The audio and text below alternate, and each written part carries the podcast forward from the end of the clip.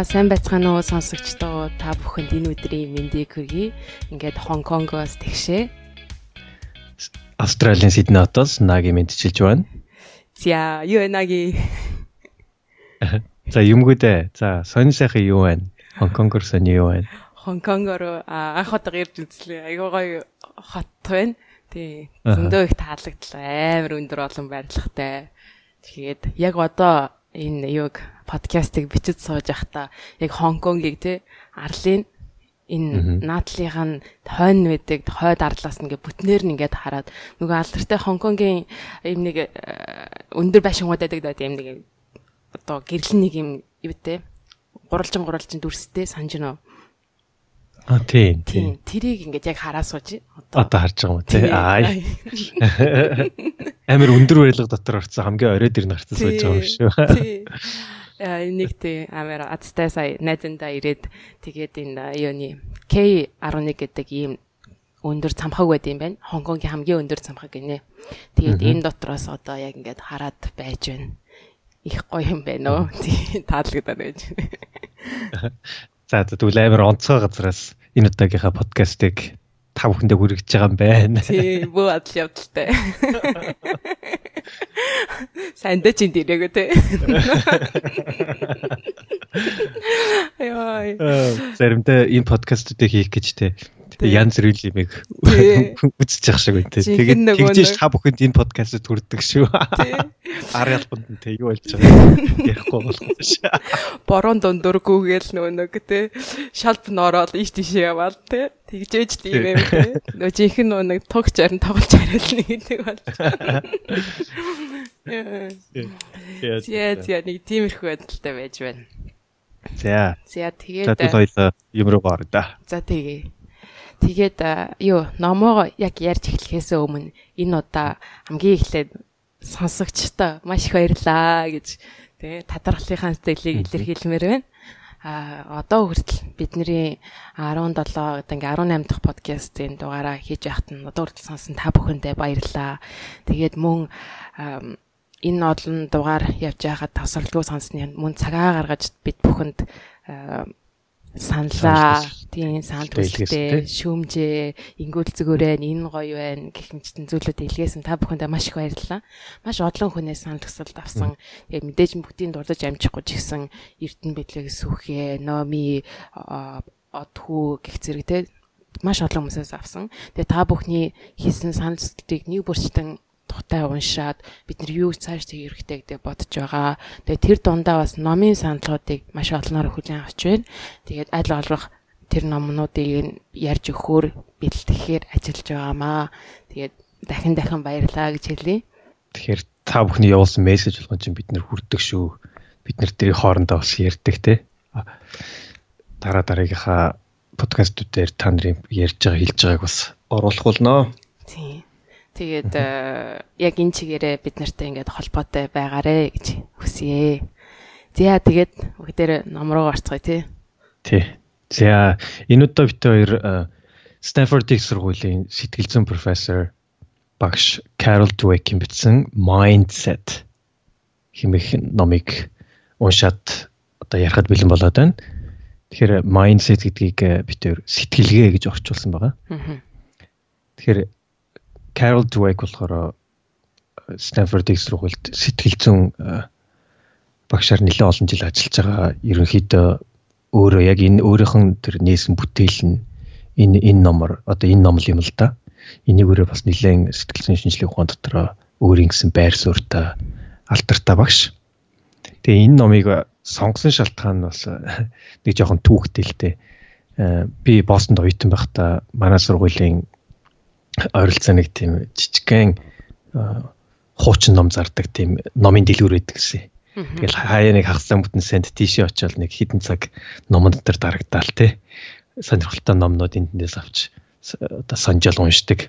Тийм нэг хоббитэй ажиллаа. Тэгээ тэрүүн дотроос харин энэ номыг бас олж авсан байгаа юм. Баахан тэр хэдэн мянган ном дотроос те. Тэгчээд авчаад унших тийм боломж олдохгүй явсаар байгаа тий. Тэгээ тэрнээс ч хойш одоо баг 3 4 жил болчлоо. Тэр оронд тэгээл ийш тийшээ аялал болгондоо дандаа миний ачаан дотор яваал гэдгсэн уншиж амжихгүй. Тэгээ харин энэ удаа чамтай харин зөвлөж байгаа хоёлоо энийг уншихаар тохироод нөгөө уншиж чадахгүй хамт яваадсан номоо нэг уншлаа. Тэгээд тэгээд та бүхэнтэйгээ суулцах жагаад байгаа баяртай байна тий. Тийм маш нандин ном бай тий. Таалагдана гэж бас тий. Тэгээд та бүхэн таалагдана гэж э, бас э, найдаж байна тий. Тэгэхээр энэ ном нь ерөнхийдөө гол санаа нь бол тийм ер нь бол хэцүү тийм урт биш те. Богинохон хүнд ойлгоход амархан. Гэхдээ энэ энэ хүн тэр өөрөө гаргаж ирж байгаа тэр одоо санааг те.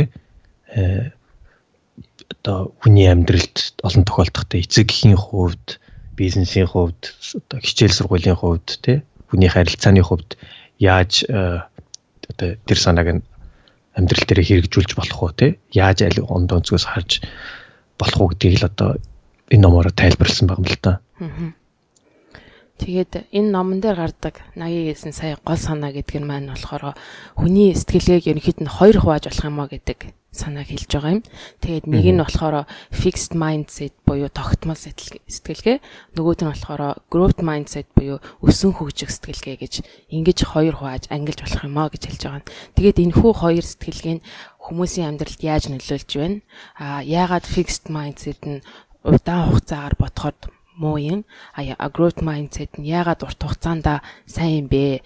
Үнийг нь яаж тий хувийнхаа амьдралд гэр бүлийнхаа харилцаанд хүүхдээ өсгөхдөө бизнесийн хувьд өөрийнхөө хувь хүний хувьд хөгжүүлэхдээ хэрхэн яаж ашиглаж болох вэ гэдгийг маш олон жишээгээр ингэж дурдж тайлбарлаж юм гаргасан юм ном байгаа. Тэгээд энэ тус үрдэн тайлбарлаад явъя. Аха. Тэгэхээр ямар ч гэсэн хүн яг сэтгэлгээ гэдэг юм тэгээд яг сэтгэлгээ гэж бас сонсогчд маа яг юу юу хэлээд байгаа юм те юу юм бэ гэж бас бодож иж магадгүй те тэгэхээр сэтгэлгээ гэдэг нь болохоор хүний одоо байга орчноосоо ч юм уу сурж байгаа орчноосоо эцэг эцэгхийн хүмүүжлээсээ ч юм уу те тэрнээсээ олж авсан тийм хүний одоо итгэл үнэмшил юм л да тэгэхээр одоо энэ дээр баг одоо та бүхэн ч санаа нэглэх бах. Хүнд байгаа тэр ихтгэл үнэмшил гэдэг бол асар хүчтэй тий. Гэхдээ хүний зүгээр ингээд тархин дотор одоо бодол дотор л ингэж тогтоосон зүйл гэсэн үг л дээ тэр нь. А тэрийгэ бол ингээд хүн хизээч өөрчилж болдог. Тэгэхээр энэ хүний одоо санал болгож байгаа нь болохоор одоо жишээлбэл э, дөнгөж төрсэн хүүхэд байна тийм үү? Дөнгөж төрсэн хүүхэд э, ямар нэгэн одоо энэ гаднаас те өөрийн сэтгэлгээ авч чадаагүй амж амжаагүй юу штэ тий. Гэхдээ э, төрсөн хүүхд чинь ингээд нэл сурахын хүслэн болсон байт юм байл л да. Одоо жишээлбэл нялх одоо 3 4 сартаа хүүхдүүд ингээд өдөр болгон нэг шин юм сураад байдаг штэ тий. Аав ээж рүүгээ хардаг сурдаг ч юм уу эсвэл ингээд бас нэг хоорондоо ойлголцохыг сурдаг ч юм уу янз бүрийн сураад байдаг. Тэр нь болохоор байгалах юм байна л да. А гэхдээ дараа нь ингээд томроод ингээд хүүхд ингээд томроод ирэн тэгээд эцэг хүмүүжил нөлөөлнө, байга орчин нөлөөлнө те тухайн орны соёл гэл олон юм нөлөөлнө шүү дээ. А тэрнээсээ шалтгаалаад хүнд ингээд тийм хоёр төрлийн сэтгэлгээ ингээд суудаг юм байна л да. Тогтмол сэтгэлгээ гэдэг түрүүн хэллээ чи те. А нөгөөх нь болохоор өсөн өсөн хөгжих сэтгэлгээ гэсэн хоёр сэтгэлгээ. Тэгээ яг тэр тогтмол сэтгэлгээ гэдэг нь одоо яг юу хэлээд байгаа юм те. Тэгэхээр тэр нь болохоор одоо альва хүний зан чанар тийм үү анх төрөх төрөхтэй л яг тийм байдаг. А тэр нь тэгээд явандаа бас тэр хэвээр байдаг гэсэн чанар. Одоо жишээлбэл хэрвээ тухайн хүн дээр үнэхээр мундаг одоо хөгжмийн авьяастаа ч гэдэг юм одоо ямар нэгэн авьяастаа төрсэн бол тэгэл авьяастаа гараал байдаг те. Тэр нь бол өөрчлөгддөггүй. Эсвэл одоо нэг хүн одоо жоохон авьяасгүй тийм те. Тэгж төрсэн бол бас тэрүүгээрээ тэрүүгээрээ л одоо байцдаг гэсэн нэг тийм ээ сэтгэлгээний хувьд тийм тогтмол зан чанартай гэсэн ойлголтыг юм. Аа өсөн хөгжих сэтгэлгээ гэдэг нь болохоор эсэргээрээ хүн хүний сэтгэлгээхтэй хизээч өөрчилж болдог. Тэр өөрчлөлт өөрчлөлтийг бол дандаа тийм нөр хөдөлмөрийн ачаар те дандаа сурж боловсрсны ачаар те сайжирсны ачаар ингэж сэтгэлгээгээ улам цаашаа тэлж те өөрчилж дэвжиж болдог гэсэн тийм хоёр санаа л байгаа юм л да. Тэгэхээр энэ дээр чи нэг жишээ хэлээд гэж илүү ойлгомжтой байж магадгүй сонсогчтой. За тэгээ. За тэгвэл одоо жишээ нь гэх юм бол за нэг оюутан байлаа гэж бодъё тий. Тэгээд тэр оюутан анх эхлээд хичээл авч эхлэхдээ өөрийнх нь яг уу нэг л их сонирхлоороо те ингээл хийсэн чинь чадаад байж л те. Тэгээд өө би ер нь нэлийн одоо жишээлбэл за тоо байна гэж те. Би тоондоо ер нь сайн биш те. Угаасаа лаг юм байна гэд ингээд ойлгоцсон явж. Тэгсэн чинь тооныхын хичээл мэдээж хүндэрлээ. За тэгсэн чинь өөрөө хийж чадхаа болж гин. Тэгэхээр ингээд өөрөө гайхгүй би уг нь өөрөө тэ байглаасаа заяасан уг нь тоонд сайн байх хэрэгтэй байсан чинь яагаад одоо ингэж чадхаа болчихв.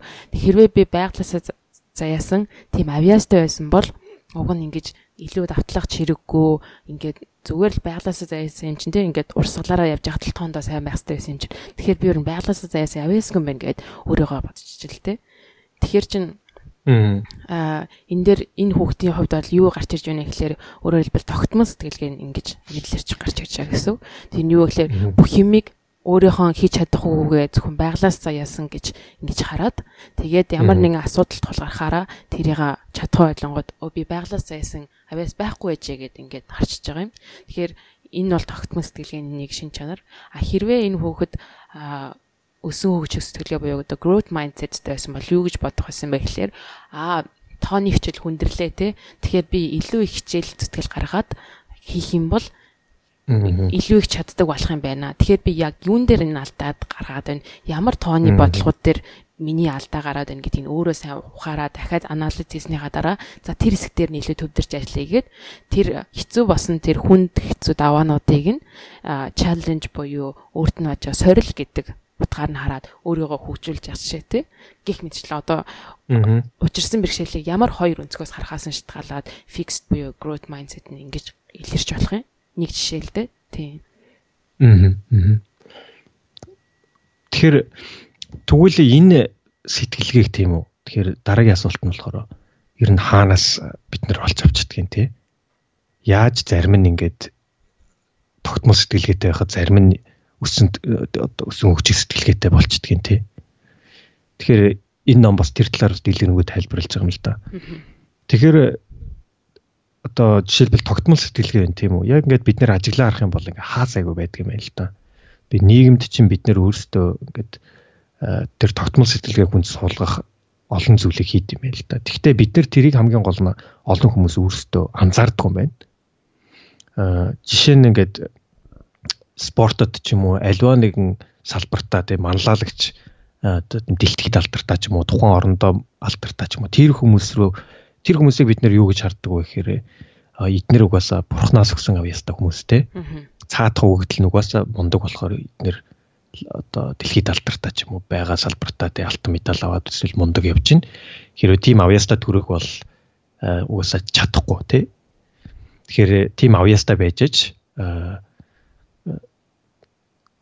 тийм амжилтанд хүрдэг юм байна гэж тэр ойлголтыг болохоор бид нэр э, ер нь нийгмээрээ ингэж хүлийн зөвшөөрсөн дандаа ярьдаг юм байна л да тий. Ялангуяа спорт те урлаг дээр энэ маш их ажиглагддаг тий.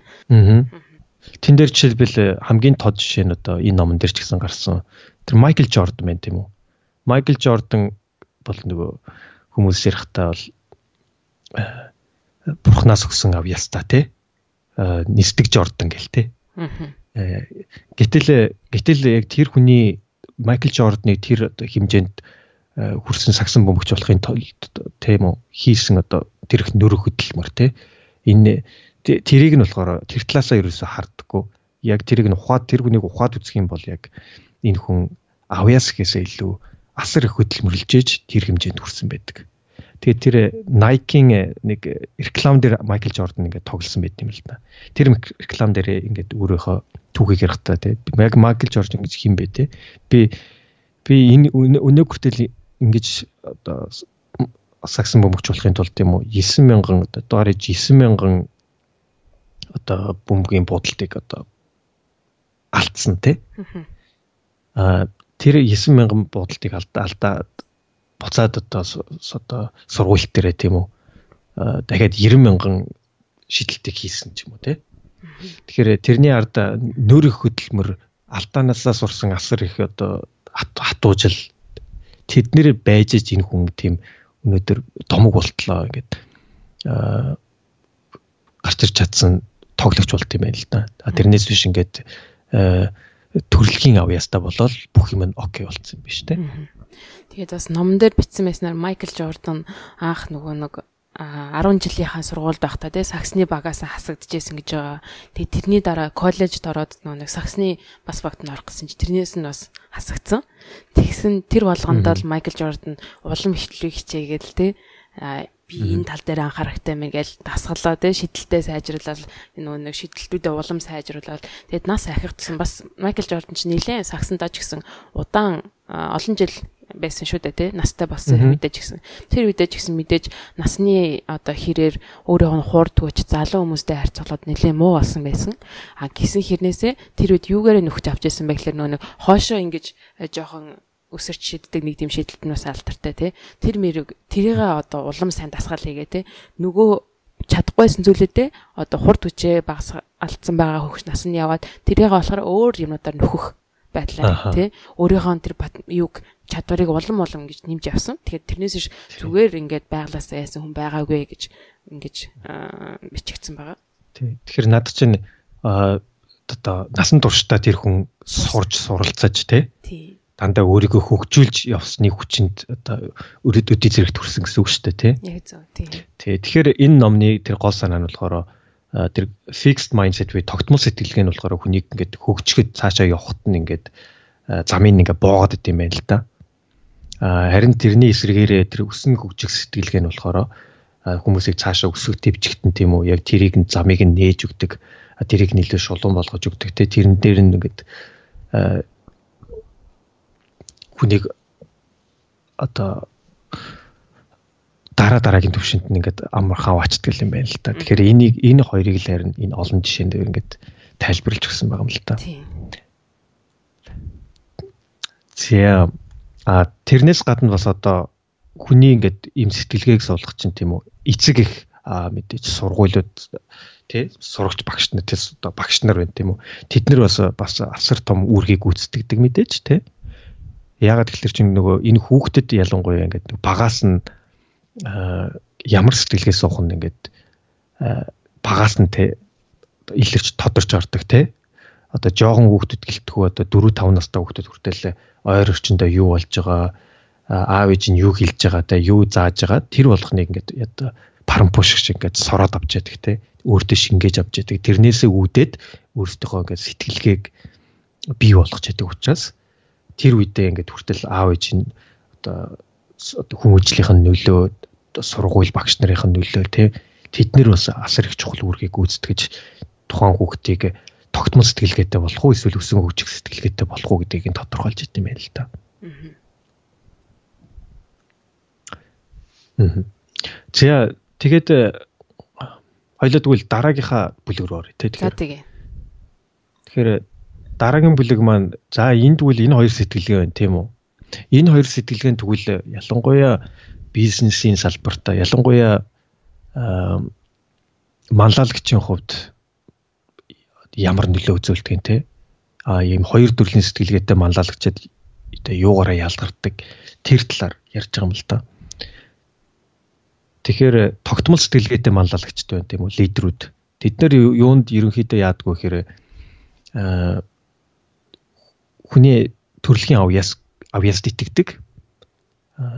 Төрөлхийн хүнийг удирдах те бусдыг удирдах авьяастай хүн төрсэн бол тийм бусдыг удирдах лидер болдог те а тийм байх байхгүй бол тийм болохгүй гэдэг тийм тогтсон үзэл санаатай байдаг.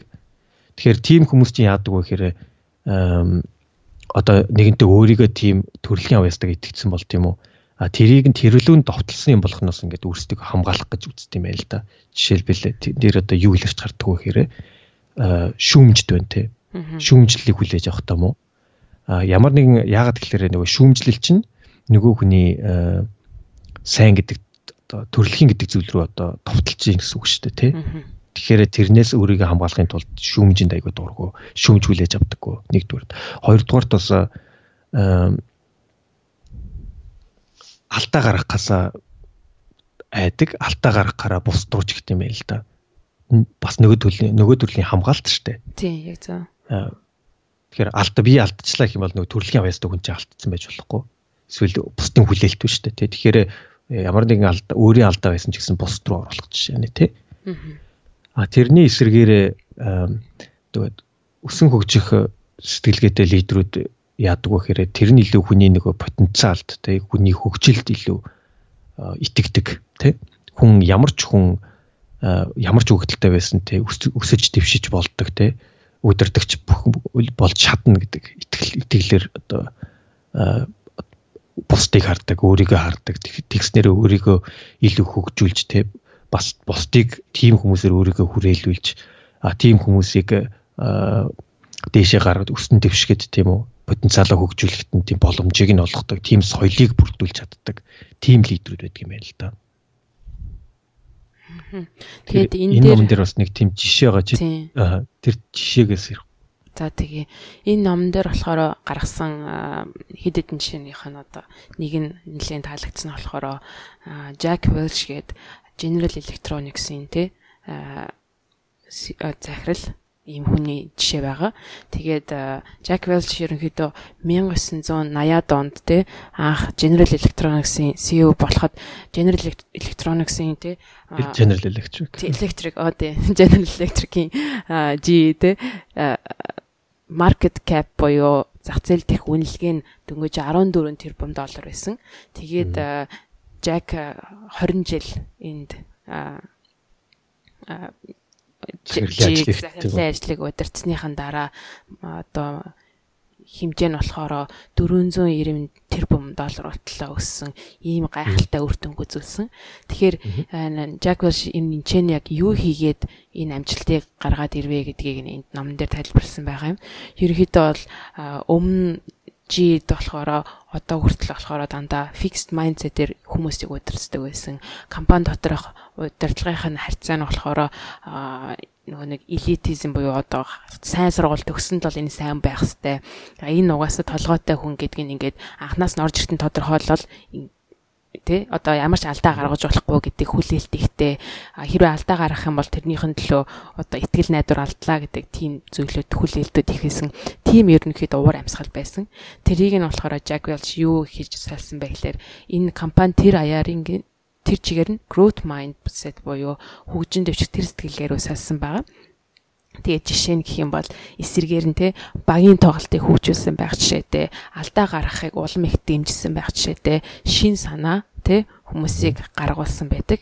Гэх мэтлэн энэ одоо бүхэлдэн тэр корпорацийн өөрийнх нь майндсетийг өөрчилж өгснөөрөө компани нь бол энэ том амжилтыг гаргасан байгаамаа. Тэгэхээр энэ энэ жишээ надад бас сонирхолтой санагдсан. Тэгэхээр яагаад гэхээр энэ хүн өөрөө анханасаа тийм э, growth mindset буюу те өсөн дэвжих тийм сэтгэлгээтэй хүн биш байсан байгаа юм л та. А бүр 80 онд тэр энэ компани захирал болохоос өмнө энэ компанид нэг тийм жижигхэн менежер байх та тийм үү. Тэр компани хүний нөөцөөс нь ингээд тийм тэмдэглэл байт юм байл та. Тэр тэмдэглэл дээр болохоор мань хүн бол тийм шүүмжлэл хүлээж авдаг биш те. Хүмүүсийн Э, авьяасанд илүү итгэдэг тэрнээс хүмүүсийн хөгжил гэхээсээ илүү те. Аа тэгэхээр яг тэр бичснээр нь бол энэ хүн яалтчгүй тийм тогтмол сэтгэлгээтэй нөхөр байсан байгаа байхгүй. Тэгэхээр өөрөө бас энэ тэр явцдаа тийм үү. Тэр 71-ээс 90 80-аад оны үед ч юм уу тэр одоо 9 жилийн дотор ч юм 10 жилийн дотор ч юм уу өөрийнхөө тэр сэтгэлгээг хамгийн гол нь бас өөрчлөөд те. Өндөр хүний хөгжил дэвшилт илүү анхаардаг. Тэрүнд өөрийгөө бас өсөн тэр хөгжих сэтгэлгээг хөгжүүлж чадсанараа өөрөө бас тэг мундаг тийм оо домог болсон лидер болж чадсан юм шиг байгаа юм л та. А тэр бас тэрийгээрээ тэгээ бас тэр компани соёлыг хүртэл тэр чигээр ингээд өөрчилсөн чинь ярьснаар тий. Тий. Тэгэхээр энэ энэ хүн бас лидер гэж тэгвэл энэ жишээн дээр тулгуурлаад лидер хүн гэж яг хин бэ гэдгийг энэ дээр одоо энэ өөрийнхөө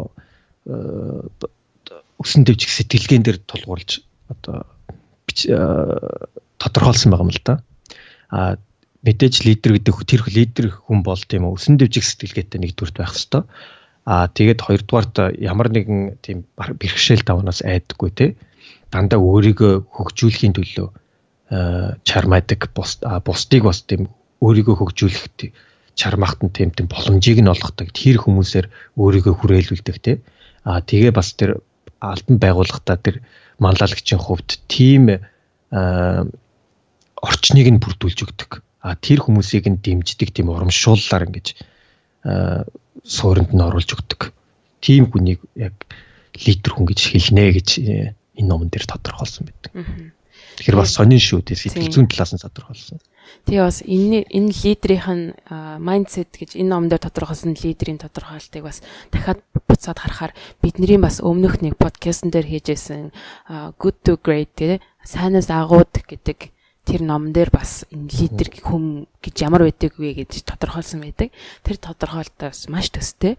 Тэгээд өөрийгөө дүүвэл гэх ч юм уу те тийм хитрхи тийм их каризматай байх гэдэг бол тэр компани хувьд байгууллага бизнесийн хувьд маш аюултай зүйл байдаг. Харин тэрний эсрэг нь яг энэ сая наги хийсэнчлэн те хүмүүсийн алдааг нь одоо илүү welcome хийдэг те энийг нь зүгээрээ гэж нааш нь авч явдаг бүгдийг ингэж өсөх боломжтой шүү гэж өгшүүлж ингэж явдаг тэр лидер байх хэрэгтэй маа гэдгийг бас тэр good to great дээр бас өмнөх дугааруудыг сонссон хүн байвал санаж байгаа. Тэгээ адилхан бас ийм тодорхойлт гарч ирж байгаа юм. Хоёр өөр талаас нь судласан ирнэсээ шүү дээ, тий? Аа. Сан тий. Тий. За тэгээд дараагийнхан бүлэг маань ерөнхийдөө энэ хоёр төрлийн сэтгэлгээ тийм үү хүний харьцааны хувьд яаж тусдаг юм те бас яаж нөлөөлдөг юм тэр талаар яри те? за тэгээ энэ ч бас их сонирхолтой те. Жишээнүүд нь бас их сонирхолтой. Тэгээд э, нэг юм бас юу те? А ингэж бас бодож алах юм байна гэж бодсон. Яг гэвэл одоо бидний амьдралд те маш ойрхон зүйлүүдийг яриад байгаа шүү дээ те. Зүрхээ шархлуулахаараа яах юм ч гэдэг юм те. Тий тэр тухай бас ярьсан байгаа. Тий э. Тэгэхээр одоо жишээлбэл за эхнэр нөхрийн ч юм уу те хайр дурлалтай хүмүүсийн хоорондын харилцааны хувьд ийм хоёр сэтгэлгээтэй хүн байх юм бол яах юм бэ те? Тэгэхээр тэр талаас нь ном харуулсан байгаа. Тэгэхээр хэрвээ тогтмол сэтгэлгээтэй хүмүүс хүмүүсийн харилцаа ямар байх вэ гэхээр э, тэр хоёрын хооронд тэр тухайн хүмүүсийн зан чанар бол те анханасаа өгөгдсөнд өөрчлөгдөхгүй зүйлүүд. Тэгэхээр тэр хоёрын хооронд юм харилт байгаа тэр харилцаа бол өөрчлөгдөхгүй гэж тэгж үздэг юм байна тэрнээсээ болоод ямар нэгэн алдаа ч юм уу үл ойлголцол гарах юм бол дандаа нэг нэг рүүгээ буруугач гэх те. Өөрөөсөө дандаа холдуулдаг. А түүний эсрэгээрээ тийм өсөн дэвжих сэтгэлгээтэй хүмүүсийн хоорондын харилцаа болохоор тэр хоёр хүмүүсийн хоорондын харилцаа бол дандаа бас хамтдаа ингээд хөгжиж идэг те. Хамт өөрчлөгдөж идэг нэг нэгнээсээ суралцаж нэг нэгнийхээ мдээгүй зүйлийг мэдэж те тэрийгэ хамтдаа хоорондоо ойлголцож ярилцаж цаашаа хамтдаа өсөн дэвжиж тэр харилцаагаа улам баталгаажуулж явуулдаг. Тэгэхээр тийм болохоор өсөн дэвжих сэтгэлгээтэй хүн хүмүүсийн харилцаа нь урт хугацаанд илүү амжилттай ямар ч бэрхшээл тохиолдсонтэй тэрийгэ тэрнээсээ тэрийг алдаа гэхээсээ илүү сурах боломжтой нэг нэгэ уучлах боломж гэж гэдэг өнцгөөс харж урт хугацаанд тийм хамтдаа байх илүү магадaltaй байд юм байна л да. Одоо жишээ нь сая хэллээ тийм нөгөө нэг тогтмол сэтгэлгээтэй хэрэг хүмүүс ахын бол одоо би өөрөө тогтмол сэтгэлтэй тий а нөгөө хүн маань бас тогтмол учраас хоорондоо ерөөс ингэж бүх юм өөрчлөгдөхгүй гэж бодож байгаа учраас анх уулзахдаа би энтэй хайртай болохтой шууд бит хоёрын бүх юм ингээд эвлүүлдэг тоглоом шиг тий пад ингээд таарч байгаа юм шиг ингэж боддог. Тийм болохоор одоо хэрвээ ямар нэгэн жоохон жижигхэн асуудал гараад ирэхээр тэрэн дээр хүмүүс нь юу гэж боддог вэ гэхээр угаасаа өөрчлөгдөх боломжгүй. Тийм болохоор анханасаа бид нар буруу хүнтэй нийлсэн байна гэж тэгэж бодоод одоо салах ч юм уу тий асуудал харилцаа нь муудах тэр хандлага руугаа маш их явдаг байгаа.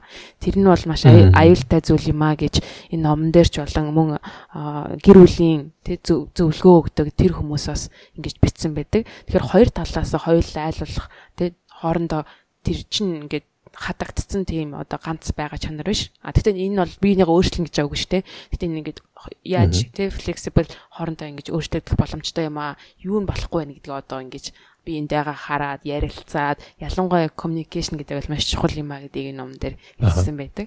Тийм. Тий, тий. Тэгэхээр яг тэр нөгөө одоо алдаа газарч байгаа ч юм уу тэднэр нь дандаа тэгээд тэр үсэн дэвжих сэтгэлгээний зан чанарууд тий. Яг илэрч гараад байгаа юм л да. Тий. Тий. За тэгээ одоо энэ номын бас миний бодлоор Twitter чин дээр санал нэгдэж байгаа. Тэр хамгийн агууштай ч юм уу хамгийн сонирхолтой сэдв нь болохоор а за тэгвэл энэ хоёр сэтгэлгээ байна тийм үү. Тэгвэл энэ нь хаанаас гарч ирдэг юм те? Яг ялангуяа ингээд хүүхэд байхад эцэг эхчийн эцэг эхийн хүмүүжлийн хувьд тийм үү? Ямар нөлөө үзүүлдэг яг тэр талаас нь энэ номон дээр айгуу дэлгэрэнгүй бичсэн. Тэр нь хамгийн авууштай хэсэг юм шиг санагдсан. Тийм. Тэгээ энэ дээр бас нийлэн хойлоо сайн тайлбарлаад яриа гэж бодож байна.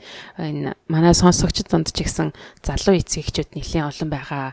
Тийм болохоор бас хэрэг болох юм байхаа гэж бодож байна. Тийм болохоор илүү сайн төвлөрөөд ярья гэж бодож байна. Аа харин Тэгэхээр ягаад гэхээр нэг жоохон хүүхэд хүүхэд хүүхэд байхаас хүн чинь нөгөө өөрийнхөө сэтгэлгээг ингээд тэр үедээ ингээд суулгаж бий болгож авдаг тий. Тэгэхээр тэр үед нь ялангуяа эцэг гэхийн хувьд асар их нөлөө үзүүлж идэг тий. Хүүхэд гэдэг чинь нөгөө яад юм байл та. А эцэг гэхийн хэлж байгаа үг болгон хийж байгаа үйлдэл болгон тэр хүүхдийн харж байгаа юм болгон өөрт өөрт нь ингээ мессеж болж ирээд тий. А тэгээ тэрнээсээ үүдэж тэр тухайн хүүхдүүд өөрсдийнхөө тэм сэтгэлгээг олж авдаг юм байна л да. Тэр үед чинь тэр хүүхдэд э, тогтмол сэтгэлгээтэй болох уу тийм өсөн дэвжиг сэтгэлгээтэй болох уу гэдг нь тодорхойлогдох нь шүү дээ. Тэгэхээр одоо тэр тогтмол сэтгэлгээтэй хүүхд гэж одоо яг юу байгаа юм те? Одоо аав ээж нь хүүхдэд тогтмол сэтгэлгээтэй болохын тулд тэгэл юу хийцэн байх юм? Өөрөөсөө мэдхгүйгээр шүү дээ тэр чинь. Тэндээс биш хэрэгээр хүүхдэд тогтмол сэтгэлгээтэй болгоно гэдэг бол шал өөр асуудал баг л та. Тэгэл одоо жишээлбэл хүүхдэд те миний хүү айгүй ухаантай миний хөө үнэхээр угаасаа авьяас та тий угаасаа дуулахтаа сайн ч юм уу эсвэл миний хүүгийн э, хичээлдээ сайн ч гэдэг юм уу тэгж магтах чинь тэр хүүхдийг тогтмол сэтгэлгээтэй болоход нь хүрэгчт юм байна л да а тэр нь цаашдаа тэр хүүхдийн ингээд одоо тэр хүүхдэд тийм хүлээлт үүсгэж байгаа байхгүй юу? Манай аав ээж хоёр намайг ингээд авьяастай гэсээр би өгнөхөр авьяастай гэд итгэцэн те авьяастай байх хэвээр байна гэд. Дараа нь тэгээд ингээд алдаа гардаг ч юм уу эсвэл илүү даваа том даваа гараад ирэхээр нөгөө би авьяастай биш болчих вэ гэд айд өгөлчт юм байл л та. А тэр нь тэр айдснаасаа болоод дараа нь ингээд илүү зүйлийг сурах мэдэх тэр боломжуудаасаа ингээд ухраад гэлдэг тэрнээсээ айгаад гэлдэг тэрэн тэгээ буцаад чадварт нь нөлөөлдөг те. Аливаа зүйлд хандах хандлагат нь нөлөөлдөг муугаар нөлөөлдөг. Тийм болохоор тэр нөгөө тогтмол сэтгэлгээ гэдэг чинь хүүхд жоохон хүүхдэд жоохон аюултай байт юм байл та. Дараа нь Тэгээд эсэргээрээ тэгэхээр нөгөө нэг өсөн дэвжихтэй growth mindset нь ямар үед хүүхдүүдэд илүү тэ эцгийн зүгнээс нөлөөлөх боломжтой байдаг гэхлээр хүүхдээ миний хүү ухаантай шүү дээ. Миний хүү угаасаа ийм сайн юм чинь юм чинь гэж хэлхийнх нь оронд юу гэж магтах вэ гэхээр жишээ нь одоо миний хүү тэ энэ тоглоомыг За шин тоглоом аваад пазл авчираад нөгөө эвлүүлээ сууж байлаа гэж чадчихлаа гэдэг. Тэгэхээр өө миний хүү ухаантай гэж хэлгийнх нь оронд а миний хүү өчигдрийнхоос илүү сайн тоглоомд одоо илүү сайн эвлүүлж чаддаг болсон байна штэ. Одоо тэгээд тэгвэл маргааш илүү энэс илүү хэцүү тоглоом дахиад туршиж үзье те. Дахиад эвлүүлж үзье гэж ингэж хэлэх хэрэгтэй. Тэг өөрөөр хэлбэл ямар нэгэн зүйлээс ахиц гарч байгаа тэр процессыг нь илүү магтаж өгөх гэдэг юм уу сайшаах болгох хэрэгтэй юм. Тэгэхээр ингэж тэ өдөр тутмын харилцаанд жижигхэн зүйлээс нь ингээд болоод тэр хүүхдэд нь болохоор тогтмол сэтгэлгээ нүү эсвэл нөх хөгж хөгжин дэвших сэтгэлгээ нүлээд ингээд өөрчлөгдөж байгаа юм л да. Тэг хөгжин дэвших сэтгэлгээд гол зүйл нь болохоор тэр ямар нэгэн асуудал бэрхшээл ирэхээр тэрнийхэн төлөө ямар аргаар давах уу? Яавал энийг хойно гарах уу? Энийг давчих юм бол дараачих нь бэрхшээл буюу бэрхшээл биш харин энэ нь илүү сорил болох юм байна. Тэр сорилыг чаленжд нь илүү дуртай болох тийм сэтгэлгээг илүү өгч байгаа юм л да. Тий. Аха тий. Тэгэхээр харин яг үнэ тэгэхээр чармаалт гаргах дуртай л болгож болох болох хэрэг болгож хөгжүүлэх тий болгож сурах хэрэгтэй юм шиг юм л да тий. Дандаа одоо алдаа гаргасан гэсэн тий алдаанаасаа миний хөдөлгөл одоо юу сураад тий яаж сайжрах уу тий яаж чармаа чармаагаад ингээд одоо хичнээн онц аваагүй ч гэсэнтэй тэр хүүхдэд чармаалт гаргасан бол тэрийг нь илүү магтах хэвээр. Тэрийг нь э, одоо сайн илүү ярьж ойлгох хэвээр юм байна л да. Тэрнээс биш одоо онц гэдэг дүн авлаа гэдэг дээр биш. Тийм. Хүүхдийн хувьд өмнөхөөсөө хэр зэрэг агсан бэ гэдэг нь л чухал гэсэн үг шүү дээ. Аа яг үнэ тий яг агсан урдгасаа л агчих юм бол тийм магтаад тий магтах хэвээр байна л та. Тэр бол айгүй тийм хүүхдэд том мессеж болж очдөг тий. Тэгэхээр тэр хүүхд чинь тим юмар магтуулсан хүүхд чинь нөгөө алдаа гарахаас айдаггүй тий. А том сорилтоос айдаггүй. Харин ч том сорилтоос том сорилт гарч ирэх тусам олон баярлдаг. Тэрнийхээ төлөө явд юм байл та. Яагаад гэх юм бол тэгж чадах чадсанараа тий тэгж чадсанараа нөгөө аав ижирэг магтуулна шүү дээ. Тэгж чадсанараа аав иж нь мундаг гэж хэлнэ тий. Тэгэхээр энэ номон дээр нэг тийм сонирхолтой жишээ татсан байгаа. Тэгээд энэ жишээ нь тэгээд сонсогч та бүхэн ч гэсэн яг э, бас энэ дээр бас анхаарлаа хандуулаад сонсороо. Тэгээд энэ жишээн дээр нэг тийм э, яг таван хариултууд байгаа юм л да. Тэгэхээр тэр таван хариултыг бас ингээд сонсогч та бол аа одоо хүүхдийн эцэг бол одоо эцэгхийн хувьд ч юм уу те ямар хариулт өгөх хэрэгтэй байсан тэгээ тэгээд сэтгэл зүйн талаасаа энд хүн аль нь аль хариулт нь зөв буруу гэх ингээд тодорхой тайлбарлаж өгсөн байгаа. Тэгэхээр хоёлоо тэн дээр нь тэгж ярьж үгүй те. Тэгэхээр энэ жишээ нь болохоор одоо Элизабет гэдэг охиных те. 9 настай гимнаст гэдэг охин. Аа саяхан тийм ингээд тэмцээнд оролцоод ингээд чадхаараа те ингээд хичээж ирснээр ингээд оролцлоо. Гэтэл мань охин яс бэ гэхээр медаль авна гэж бодож исэн чинь медаль авч чадаагүй. А байранд шалгалж чадаагүй. Тэгээд тэр үндэ мэдээж гомцсон тий. Гомдоод ингээд уйлаад ингээд аав руу аав иж рүү ингээд харж байгаа юм л да. Одоо аав иж одоо юу гэх юм бол тий. Тэгэхээр аав иж одоо энэ охиндоо одоо яг энэ үед юу хэлэх ёстой юм бэ тий. Аа тэгэхээр нэгдэх жишээ нь ингэж байгаа юм л да. Аа оо аав нь охин миний охиныг өстой сайн хамгийн сайн байлаа гэж бодож уу? Зүг санаа зовлтгоо тий. Аа хоёр дахь хариулт нь болохоор өө миний охин сайн байж байгаа чинь яг медаль олд ирэмдүүлчлээ тий. гэж арах гэж аргахдах тий. Аа гурав дахь нь болохоор за за зүгээр зүгээр гимнастик бол нэг тийм чухал биш гэж байгаа байхгүй. За дөрөв дахь хариулт нь болохоор аа миний охин чадалт авьяас чадвартай ми чинь дараагийн удаа бол хоччих бах уу санаа зовлтгоо гэж хэлж байгаа. Аа тав дахь хариулт нь болохоор аа миний охин медаль авахаар үнэхээр хангалттай бэлтээ өгч ивэл байна да. Чиж авахааргүй л байлаа л да гэж хэлж байгаа. Тэгэхээр сонсогч та бүхэн энэ таван хариултын алийг нь охиндоо хэлэх байсан бэ? Тэ нэг хариултыг одоо сонгоорой. Тий. За за за тийшээс эхлэе. Нэг нэг хариултаа сонгосноо. Тэгшээ чи ер нь аав ээж нэр алийг нь сонгоно гэж бодож байна. Харин ээ. Аль нь юм бол тоо. Чи нагийн хувьд алийг сонгох хэрэг. Буцаад над руу ясах юм. яг би байсан бол шүү дээ энэ номыг огт уншаа. Надад уншсан болохоор аль нь ойлгомжтой байна л да. Гэтэ уншаагүй ингээд байсан бол магадгүй миний аав ээж нэр хинк нь энийг сонгох гэж бодож байл да. Дөрөвт хариулт буюу өө миний охин чадвартай ми чинь дараагийн удаа яалтанд зүгээр зүгээр гэдэг. Тийм. Энэ хариултыг сонгох болов гэж бодод байна. Тэгсэн чинь номны тайлбар юу байлаа? Чи домын тайлбарыг хэлээд үгүй чи. Чи яас. Энэ яаж миний буруу болох вэ? Хэрвээ энэ хариултыг та сонгосон бол энэ хамгийн аюултай хариулт гэж байгаа байхгүй юу? Энэ хамгийн муугаар нөлөөлөх хамгийн аюултай хариулт гэж байгаа юм тий. За тэгээд яагаад энэ хариулт маань хамгийн аюултай болоо те зөв хариулт нь юу байсан бэ гэх те. Эхлээд хоёул зөв хариултаа хэлчих үү яах вэ? Наадхаа яагаад хамгийн аюултай байвал гэж байгаа. Энэ нь болохоор яагаад тэгэхээр нөгөө хүүхдтэй болохоор байглаасаа чи угаасаа сайн гэд хилээд өчөж байгаа юм л да. Тэгээд хитийгээр яг үний эрэхтэй байх юм бол нөгөө охины мань чадвар хүрээгүй ч юм эсвэл бэлтгэл нь сайн биш байхад чинь худлаа ийм мөрөөдөл худлаа хүсэл төрүүлчихэж байгаа гэсэн үг. Энэ бол хамгийн аюултай. Тэгээ байглаасаа сайн гэдээ өөрөө итгэцэн хүн чинь дахиж нэмэх нэмжтэй тэрний төлөө ажиллахгүй шүү дээ. Энэ бол хамгийн аюултай гэдэг. Энэ зөвлөө. Тэгэхээр тэр тав дахь хариулт буюу те уул нь тав дахь нь одоо яг уйлж байгаа хүүхд аргадах байгаа хүүхдэд бол айгүй хэцүү сонсогдоод тийм шүү дээ те. Тийм. Медаль авахар хангалттай бэлдэг үү бэ шүү дээ. Тэгэхээр миний охин энэ медаль угаасаа авахаргүй байжээ гэд хэлэхэр чи нөгөө чи бүр чангуйл нэ. Энэ нь бол хамгийн зөв хариулт гэж номон дээр тайлбарсан байгаа тий.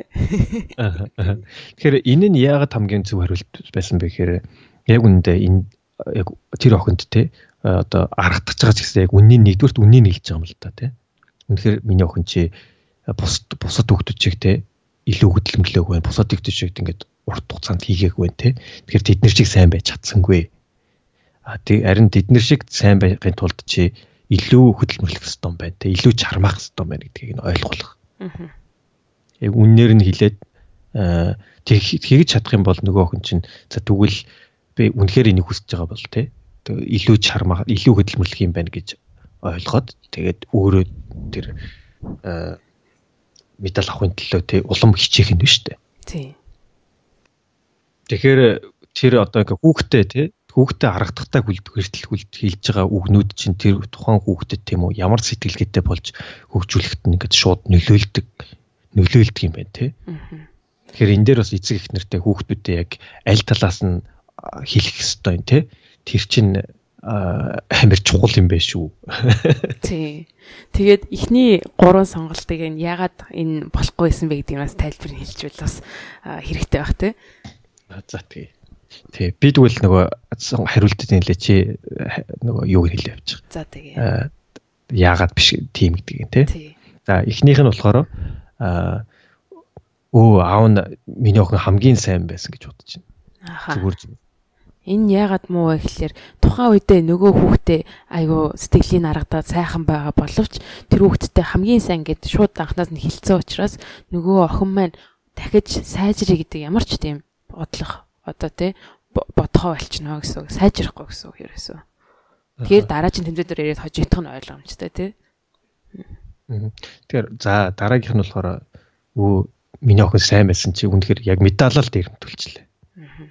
Энэ нь болохоор юу вэ гэхээр нөгөө хүүхдэд маань бусдыг өөрийнх нь чадаагүй зүйлд буруутгах гэдэг энэ том одоо хугтхууны толгойд нь ингээд автоматар суулгаад өгч байгаа юм л да. Тэгэхээр ямар нэгэн зүйл чадаагүй байх юм бол хин нэг нэг буруутгаа гадны нөлөөнд эннээс болсонгүй одоо жишээлбэл хичээлийн ээжсэн чинь хажуудлын айл чимээ гаргаад ирсэн би хийж чадсан гэдэг ч юм уу те харь хамаагүй юмд ингээд буруутгаад өөрөө өөрөө тэр зүйлээ хийхээ болчихно гэсэн. Аа. За дараагийнх нь болохоор өө гимнастик нэг тийм чухал бишээ зүгээр зүгээр. Энэ нь болохоор юу гэхээр өөрийнхөө хийж чадахгүй байгаа зүйлүүдийг ерөнхийд нь хэрэггүй гэж тэ devalue буюу үнцнийг унгадаг тийм сэтгэлгээ суулгачиж өгч байгаа гэсэн. Тэгээд амьдралд нь одоо ямар нэгэн юм сорилууд ч юм уу хэцүү байдлууд ямар нэгэн чадахгүй юмнууд мэдээж тохиолдно. Тэр болгон дээр л за зэнийг хайчээ гэд тууштай биш занг илүү өөгшүүлээд байгаа гэсэн үг байхгүй юу? Аа. Тий. Тэгэхээр энэ жишээ бас ингээ олон талаас нь харуулад те бас ингээд э, таны ингээ хүүхдтэй зөвлөж байгаа тэр хэлж байгаа үг болгон чинь те тэр хүүхдийг ямар сэтгэлгээтэй болоход нь шууд нөлөөлдөг юм байна те э, гэдгийг тодор харуулж байна л та. Тэгээд бас ямар юу гэж хариу ямар хариултыг өгөх хэрэгтэй юм байна те. Тий. Тий.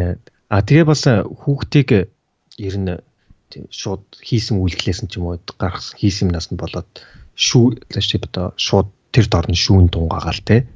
Хүүхдийг буруу шааж болдгоо мэн л та. А тэрнийхээ оронд нь учрыг нь тайлбарлаад зааж өгөх хэрэгтэй байна. Тэгээд эн чинь өөрөө хүнд бас тийм одоо сурах процесс тий тэр хүүхдэд бол тэр чигээр бүх юм сурах процесс. А тий тэр нь болохоор тухайн хүүхдийг цаашдаа өсөн тийм дэвжих сэтгэлгээтэй болгоход нь тий айгу чухал үүрэг гүйцэтгэдэг. Одоо Монголд ч бас тэгдэж штэ. Одоо миний санаж байгаа бол те. За чамд гайгүй үзүүлээд өгье сургаад өгье гэл. Тийм. Хүүхдийг ингээл айлгах, сүрдүүлэх те. Тэр айлгах сүрдүүлэх чинь хүүхдэд буруугаар нөлөөлт юм байл л да нөгөө одоо ингэдэж штэ чи над охинтой хэлээд өгөөч хичээлээ хийхгүй байна гэд чамаас л айдаг гэл те. Одоо аав аав нь ааваас ааваасаа айдаг учраас аав нь хэлэхээр нөгөө хүүхчин хичээлээ хийдэг ч юм уу те. Тэр чинь э, тухайн үедээ тэр хүүхдийг айлгаад нэг хичээлд нэгээд хичээлээ хийхээр ингээд суухт нь нөлөөлсөн боловч урт хугацаанд тэр нь буруугаар нөлөөлт юм байл л да. Тэр нь сүрдүүлэн айлгалт чинь те. Яагаад тэгэхээр тэгснээрээ нөгөө хүүхд чи яах вэ гэхээр Э, тэрнээсээ болоод э, тэр аав ээжийн тэр хүлээлтээс болоод дараа нь худлаа ярих ч юм уу те э хуурах ч юм уу те тэрэндээ илүү санаа зовх ч юм уу тэгж эхэлт буруу юм хийж эхэлт юм байл та. Тэгээд нөгөө нэг аав ээж нь хийхгүй бол загна гэж бодож байгаа болохоор яаж ижээд хуураад ч юм уу худлаа яриад ч хамаагүй хий гэдэг тэр буруу тал руу нь илүү төлөхөд өгчнө гэсэн үг шүү дээ тий. Аа. Тийм. Тий шийтгүүлгээс л айгаад тэгж ийн гэсэн үг байна тий. Тий. Нөгөө сүр сүрдэлтээс айгаад тий. Тий. Аа. А тэрний оронд нь хүүхдтэй илүү нөгөө өөрийнхөө бие тааж тийм үү? Яаж ингэж тийм шийдвэр гаргахгүй те? Ямар асуудал тулгарлаа гэх тэн дээр яаж тэрийг нь одоо шийд зүгээр шийдэх үү те? Тэрийг нь одоо учрыг нэг тайлбарлаж зааж өгөх хэрэгтэй байна л да. Аа тэгээ бас нэг ингэж штэ. Аа би нэг энэ нэг жишээ санчлаа энэ айц хөрдөлгтэр нэг жижигхэн охин тий олон юм хадаастай хайрцаг байсан чи тэр хадаастай хайрцаг нэгээд унгаачльтэй шалаар дүрэн тараагаад ингээд бахан хадаас тий тэгээд тэгсэн чи аавраагаа хараад би одоо ингээд амар хэрэг хийжлээ тий би одоо аваа би хадаас дараачлаа одоо би энэ чи уучлаарэ гэдгсэн чинь гэжсэн чи аав нь үгүй наа чи хадаас унгаа зөвхөнийг хилдэг үг биш ээ гэсэн байхгүй. Тэгээ охин юу гэж хэлэх хэрэгтэй байсан чинь аваа би хатаас нугаашлаа би одоо түүгээд авчиа гэж хэлд юм аа гэж тэгж хэлсэн гээд. Тэгээд тэр чинь ингээд өөрөөр хэлбэл мэдээж хатаастай хайрцаг нугаацсан чинь буруу мийцэн боловч тэрийг загнах биш харин тэр буруу мийснээ яаж засах вэ гэдэг тэр тал руу ингэж авч явах хэрэгтэй гэж ингэж бас ном дээр тэмцшээ гаргаж ирсэн. Аа. Тэгэхээр аав ээжийн хэлж байгаа үг болгоно нөгөө хүүхдтэй хамгийн гол нь сурж дэвшиж ахих юм бол тийм үү тэр нь буцаад чамд сайн тэр нь хамгийн зөв сонголт юм а гэдгийг л гэдэг тэр мессежийг л хамгийн гол нь өгөх ёстой байна л да. Тэрийг хэлж байгаа үгээрээ зааж байгаа сургаалаараа тий. Тийм. Тэгээ бас ингээд эцэг эхнэр чинь ингээ хүүхдтэй яадаг юм байл та. Хүүхдтэй ингээл зөндөө зөөрн штэ. Тэгэхээр миний хүүхд нэг ийм байх хэвээр гэдэг толгоондод нэг тийм одоо хүүхдийнхаа тийм одоо тийм хүлээлттэй болч тийм ээ л да. Миний хүүхд яг юм. Одоо жишээлбэл миний хүүхдтэй одоо заавал одоо юу гэдгийг мундаг сургуульд сурсан байх хэрэгтэй гэл те. Заавал тийм сургуульд орсон тийм мундаг байх хэрэгтэй гэд. А тэгээ тэр хүүхдээ болохоор яг тийм өөрийнхөө бодож байгаагаар байх гад хичээгддэг. Гэтэл тэр хүүхд нь болохоор аав ээжийнхээ бодож байгаагаас өөр байх жишээтэй те. Тэгэхээр тэр нь яадаг вэ гэхээр нөгөө үүсгэсэн тэр хүний эцэг ихнэр ингээд толгоондоо үүсгэсэн тэр хиймэл хүлээлт чинь тэр хүүхдийг хүүхдэд нэгдүгээр дарамт зүйлдэг хоёрдугаар буцаад тэр хүүхдэд тийм хүлээлтэнд нь хүрэхийн тулд те алдаа гаргахаасаа айдаг бас ингээд илүү өөрийгөө сорьсон тийм алхам хийхээс хаширдаг болчт юм байна л да. Тэгэхээр тэрнээсээ тэхийнхээ оронд нь илүү нөгөө хүүхдтэй яг өөрийнх нь юу хүсэж байгаа тэр талаас нь хүүхдийгээ хараад те тэрийг нь хамгийн гол нь авч үзээд тэгээд хамгийн гол нь тийм өсөн дэвжих потенциалыг нь хөгжүүлэхэд нь те бүх тэрүүнд нь хамаг анхаарлаа хандуулад яг тэр талаар нь хөвгөлн дэмжих хэрэгтэй байна. Тэгээд хүүхд болгон өөр өөрийн потенциалтай гэдгийг нь одоо дэцэгчүүд нь ойлгоо. Тэгээд хүн болгонтэй одоо толгойтой халбгүй Тэ ер нь гэхдээ хинч толгойтой биш л дээ. Ер нь бол эцэд яг хэлэх юм бол за нэг нэг хоёр хувь тустай яж магадгүй тэ тэр бүр ингээд цоорцсон гараа. А тэрнээс бүх ингээд массыг харах юм бол ер нь бүгдээрээ тийм тэр тийм тодорхой хүн байхгүй тэ. Юу ер нь хамгийн эцэд шийдэж байна гэхэлэр тэр хөдөлмөр тэрний хөдлөө явж байгаа байдал нэг хувь ч гэсэн ахи гэсэн тэр хичээл зүтгэл нь тэр хүмүүсийг одоо хүүхдүүдийг намжилттай болгоо шийддэм шүү гэдэг тэр л одоо философиг нь баримтлаад хүүхдүүдтэй харьцах нь бас хамгийн зөв юм а гэж ном дээр бичсэн байгаа. Тэгээд энэ эцэг эхчүүдээс гадна бас нөө багш сургууль хүмүүжлэгчдийн хувьд мөн спортын хувьд дасгалжуулагчдын хувьд яаж одоо сурагчдаа эсвэл тамирчдаа хандах вэ гэдэг бас тухай яг ийм адилхан философиг бас ингэж тайлбарлаж өгсөн. Тэгээ мэдээ жишээнүүд нь жоохон жоохон ялгаатай. Ерөнхийдөө гол санаа утгах нь адилхан.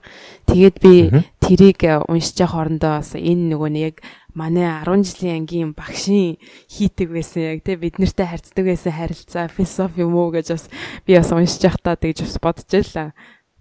Тийм тэгээд яг л нөгөө бид нарт энэ өсөн хөгжих тий сэтгэлгээг бид нарт одоо ханд суулгуулах гад ингэж бид нартай харьцдаг байсан юм аа гэж бас бодоод багшигаа бодоод их баярлж яж илээ. А хин багш вэ? Тийм манай 10 жилийн ангийн 1-р сургуулийн тооны багш гээд анги дасан багш үдийн баяраа гээд тэр багш маань л яг л хүн болгонтэй тулж ажиллаад ямар юун дээр алдсан байна ч гэдэг юм уу те гэдэг дээр ингээл те хүн болгондоо тулаад яриад ямар юу хийвэл ингэж дараач тэр зөв хийх үү гэх мэтчлэн их сайн зөвлөгөө өгдөг байсан багш. Тий. Тэгээд ерөнхийдөө тэрний ачаар ч гэсэн одоо бид нар чинь тэгээд нэг тооны анги нэг сүртэй юм байхгүй нэг гавалсаад байх юм байхгүй шүү дээ тэр дотор чинь. Тэгэл чадлаараа хийгээл те. Чадлаараа хийгээл. Тэгээд бодоод байхад ер нь бас айгүй их суудаг байсан л байгаа байхгүй юу? Ер нь хүүхдүүд чинь өглөө нөө 8-аас хичээл нөрөд 12 хичээл тардаг штэ те. Тэгэхэд бидний хувьд болохоор 12-оос тарчаа дахиад үргэлжлүүлээ 5 цаг хүртэл хичээл хийдэг байсан. Тэрэн донд минь зөвхөн математик хийхгүй штэ бас өөр бас хичээлүүдээ хийн тэрнийхээ ачаар бас хөдөлмөр орсон юм байна да гэж бас бодоод багш тэгэл чи ямар хичээл дуртай чи физик дуртай бол физик чи хим дуртай бол химээ хийгээд те ингээд цаг гаргаж өгдөг байсан тэгээд тэр нь бас нөлөөлөд одоо чинь ингээд 40 хүүхэдтэй 10 жилийн ангид төгсгöd бараг тал нь ус синтетгэлгээр гадаад руу сурт ямар нэгэн байдлаар те сурсан байх жишээтэй. Тэгээ бас энэ бол нэлийн бас том амжилт. Энэ л багшийн одоо өссөн хүчиг сэтгэлгээгээр бидэнтэй хандсан энэ бас үр дүн юм болов уу гэж бас би энэ номыг уншиж байгаад бас бодож байлаа. Аа. Тэгэхээр бас нэг багш олон хүүхдүүдийн тэр сэтгэлгээнд нөлөөлөө те. Тэгэл тэр нь ингээд сэр тухайн төр хүүхдүүдийг амьдралаа хаашаа чиглүүлж авч явахад нь шууд нөлөөлнө гэхээр бас бас мундаг байна те. Тийм. Тэгэхээр одоо тулж ажиллаж байгаа эцэг эхчүүдийн хувьд бол бүр маш их боломжтой гэсэн үг шүү дээ. Ер нь бол тий. Тий. За тэгээд э, тэгэхээр дараагийн асуулт нь одоо тэгвэл яаж энэ сэтгэлгээ сэтгэлгээтэй болох юм те яаж ингэж өөрчлөх юм те энэ өөрчлөгдөж болох юм уу? Ялангуяа одоо том болцсон хүмүүсийн хувьд ингэ сэтгэлгээгээ өөрчилж болтго юм уу те хэрвээ үнэхээр тогтмол сэтгэлгээтэй байсан бол одоо би тэгвэл нөгөөдгөр рүү яаж орох уу? Ингэж болох юм уу гэж асууж яж магадгүй те Тэгэхээр э, энэ номон дээр хэлж байгаагаар бол э, хүн сэтгэлгээгээ хизээч өөрчилж болдог. Сэтгэлгээ гэдэг чинь хүний одоо итгэл үнэмшил шүү дээ. Тэгэхээр тэр итгэл үнэмшлээ үжил бодлол ингээд хүн өөрчилж чадах юм бол э, тэр тогтмол сэтгэлгээнээсээ те юмыг өөрөөр хардаг өссөн хөгжих тал руу нэгж хардаг болгож өөрчилж бүрэн боломж боломжтой. Яг өөрчлөл гэдэг чинь өөрөө жоохон айцтай зүйл шүү дээ тий. Хүмүүс өөрчлөлтөөс хаширдаг, эрсдлээс одоо тийм аа жоохон хол байх дуртай, тэндээс жоохон галсуур байдаг тий. Аа гэтээ өөрчлөлт ингээд өөрчлөлтийг ингээд авчираад хийсэн хүмүүс тэр нь буруу болсон гэж нэг тийм олон тохиолдол байдаггүй. Ер нь өөрчлөлт хийж чадах юм бол тий хүн сэтгэлгээгээ өөрчилж одоо энэ сэтгэлгээг өөрчилж чадах юм бол тэр тэр нэгээрээ амьдрал одоо ертөнцийг харах үзлээ өөрчилнө амьдралаа өөрчилнө илүү аз жаргалтай эсвэл илүү амжилт бүтээлтэй болох бүрэн боломжтой л байдаг юм байна л да. Тэгээд тэгээд шинжлэх ухааны талаас бас энэ номон дээр тайлбарлсан байна л да. Одоо хүн гэд юм илүү сурах тусам тийм үү? Цаашаага ингээд хөгжих тусам хүний тархинд ямар ингээд нөлөө явдаг вэ гэхээр хүний тархинд их ингээд тэр жижигхэн холбоосод байна тийм үү? Одоо эцсийн хоорондын холбоосод тэднэр нь ингээд улам хүчтэй болдго юм байна л да. Уншаад юм мэдээд ч юм уу хүн ингээд цаашаа хөгжих тусмаа хүний э, тархины эдис нь улам олон болж хөгждөг юм. Олон болж олширдаг юм байна. Тэгснээрээ хүн илүү чадaltaа илүү ухаантай болдго юм байна л да. Тэгэхээр тарих гэдэг чинь өөрөө яг Э, хүний булчин шиг тий хөгжүүлээд байх юм бол улам мундаг болоод улам ухаантай болоод гэх тийм идэрхт юм байл та. Тэгэхээр тэр талаасаа э, хүн сэтгэлгээгээ бол өөрчлөх бүрэн боломжтой. Тэнд бол хизээж оройтно гэж бол байхгүй. А тэгэж өөрчилж чадсанараа тий бас ойр орчныхаа үр хүүхдийнхаа э, сэтгэлгээг өөрчлөн тэгэж чадсанараа тэр үр хүүхдийнхаа тий ирээдүг ирээдүйд одоо маш ирэхээр нөлөөлөх бүрэн боломжтой байна шүү дээ. Тэгээд тийм боломж байгаа учраас одоо хэрвээ энэ бит хоёрын ярьсан жишээнүүдийг хэрэг сонсоод энэ тэнэс те өөрийгөө тогтмол сэтгэлгээтэй илүү төхөөд байгаа юм шүү гэж бодогдохоор ах юм бол бас ийшээ нөгөө нэг хөгжин сэтгэлгээр бас тэ солих зүйл рүү хандуулах боломжтой. Тэгээд бас нөгөөний зүйл нь болохоор нэг удаа ингээд сонсоод за одоо ингээд хийе гэж нэг удаа хийхээр тэр дороод бүтцдэг юм биш. Тэр нь болохоор удаан хугацааны ингээд чармаалт хэрэгтэй. Аа тэгээд тэрийг байнга ингэж шалгаж явах тийм шаардлагууд бас гарч ирдэг дээ мейнтейн хийх хэрэгтэй гэдэг. Тэрэн дээр бас анхаарах хэрэгтэй юм шиг байгаа. Номон дээр бас тэгжсэн байлээ. Тэгээд тэгээ энэ номон дээр тэр профессороос бичсэн байгаа бол та энэ ном бол одоо одоо ийм олон ном байт юм байл та одоо амжилтанд хүрэхийн тулд энэ 10 зүйлийг хэрэгжүүлэх юм бол та амжилтанд хүрэн ч юм уу эсвэл амжилтаа явж байгаа хүмүүсийн тийм хамгийн их гэдэг 10 зүйлч гэдэг юм уу те тийм зөвлөгөөнүүд хаасайг байдаг шүү дээ тийм номнууд тусан байдаг. Гэтэл тэрийг нь хүмүүс уншичаад ингээд тэр хүмүүсийг амжилтаа явуулсан гэхээр баг тийм тохиолдол айгүй ховор байдаг тийм үү. Тэр нь тэр нь яагаад бүтдгүй одоо яагаад хүмүүс бүгд тийм тэр тийм ном уушаал амжилтаа болчдгоо Э, тэгж өөрчлөгдөхийн тулд хүн чинь сэтгэлгээнээ сэтгэлгээгээ өөрчлөх хэрэгтэй юм л да. Хүний тэр сэтгэлгээ гэдэг чинь тэр 10 зөвлөгөөнээ ингээд бүр доор ногоо тэр одоо фундамент нөхгүй юу. Тэр фундамент тэр сэтгэлгээгээ өөрчилж ээж хүн тийм илүү амжилтанд ч юм уу те хүрэх гэж байгаа тэр мөрөөдөлтөд ч юм уу хүрэх боломжтой байд юм байна л да. Тэгэхээр энэ номныхан хамгийн энэ номын хамгийн тийм одоо давуу тал нь ч юм уу те бусад тэр номыг уншсанаас илүү тэр нь юу гэхээр тэр зүгээр хүний зөвлөгөөг авах биш те. Яг бүр фундамент хамгийн гол тэр цөмд нь байгаа тэр хүний сэтгэлгээ тэрнээс чинь бүх юм ургаж гаргаад байна штэ. Тэрийгэ яаж өөрчлөх үү? Ямар тийм хоёр сэтгэлгээ байдгийг ямар аль нь зөв юм бэ? А тэрийг яаж авах уу те? Тэгснээрээ хүн чинь заавал тэр одоо амжилттай хүний тийм 10 алхах мэгтэй уншаад амжилттай болдог биш хүн чинь хамгийн гол нь тэр хамгийн ёроолд нөгөө тэр сэтгэлгээгээ өөрчилж иж илүү амжилтанд хүрнэ. Тэгжиж одоо зөв урт хугацаанд явдаг юм байна. Тэгээд энэ ерөөдөө өөрийгөө өөрчил те ийм зүйл сэтгэлгээг өөрчлөлт төр гэдэг нэг өөртөө туслах номнууд зарим үс жоохон дарамттай байж магадгүй. Гэхдээ тийм жишээлбэл начиг хүн да. Тэгтээ тэрийг нь одоо ийм санаа байдгаа гэд аваад үзчихэл бас зүгээр баха. Ингээд тий толгойнхоо үзэрт тгийж хилжсэн шүү. А би өнөөдөр ийм их кат байгаа юм швэ. Тэгээд хаяа хаяа тий чеклээд явж явуулаас та бүхэнд хэрэг болох баха гэж найдаж байна. За за яг гоё үг хэллээ. Яг наатар чинь тэгээд э, энэ хүн номынхаа битээр ингээд э, төгсгий. За тэгээ. Та бүхэн тий та бүхэнд эндээс бас нэгийг бас олж харсан сурсан бол битээ бидний одоо зориг бүтгэн тэр тий. Тий, яг тэглээ. Тэгээ таалагдсан байх гэж найдаж байна. Дараагийнхаа дугаараар уулзлаа. Тэр баяртай. За түр баяртай.